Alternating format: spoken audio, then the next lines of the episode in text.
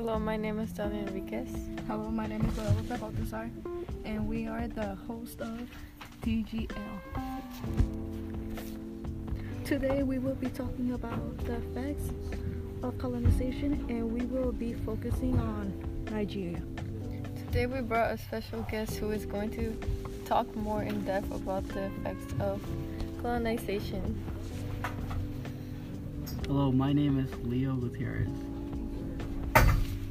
And I am a expert on this topic. Thank you for joining us today. Right now we will be asking series of questions and hopefully you are able to answer them.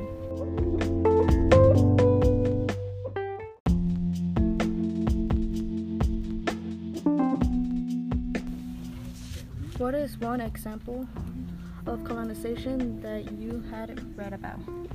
Based on the topic, I read about the Europeans controlled different re- regions and shared their religions during 1800s to 1860s. How many slaves were there and what is one region that they are from? There was 13 million slaves that were from nine different relig- regions, such as Gold Coast, Do you have a connection between colonization of Africa and the slave trade? colonization involves the slave trade.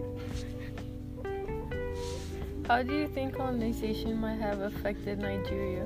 Nigeria got Christianity by Britain, which led them to lose their own religious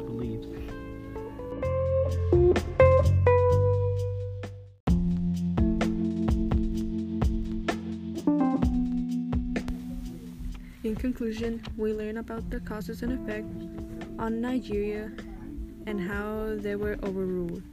Thank you for joining us today. We will see you next episode.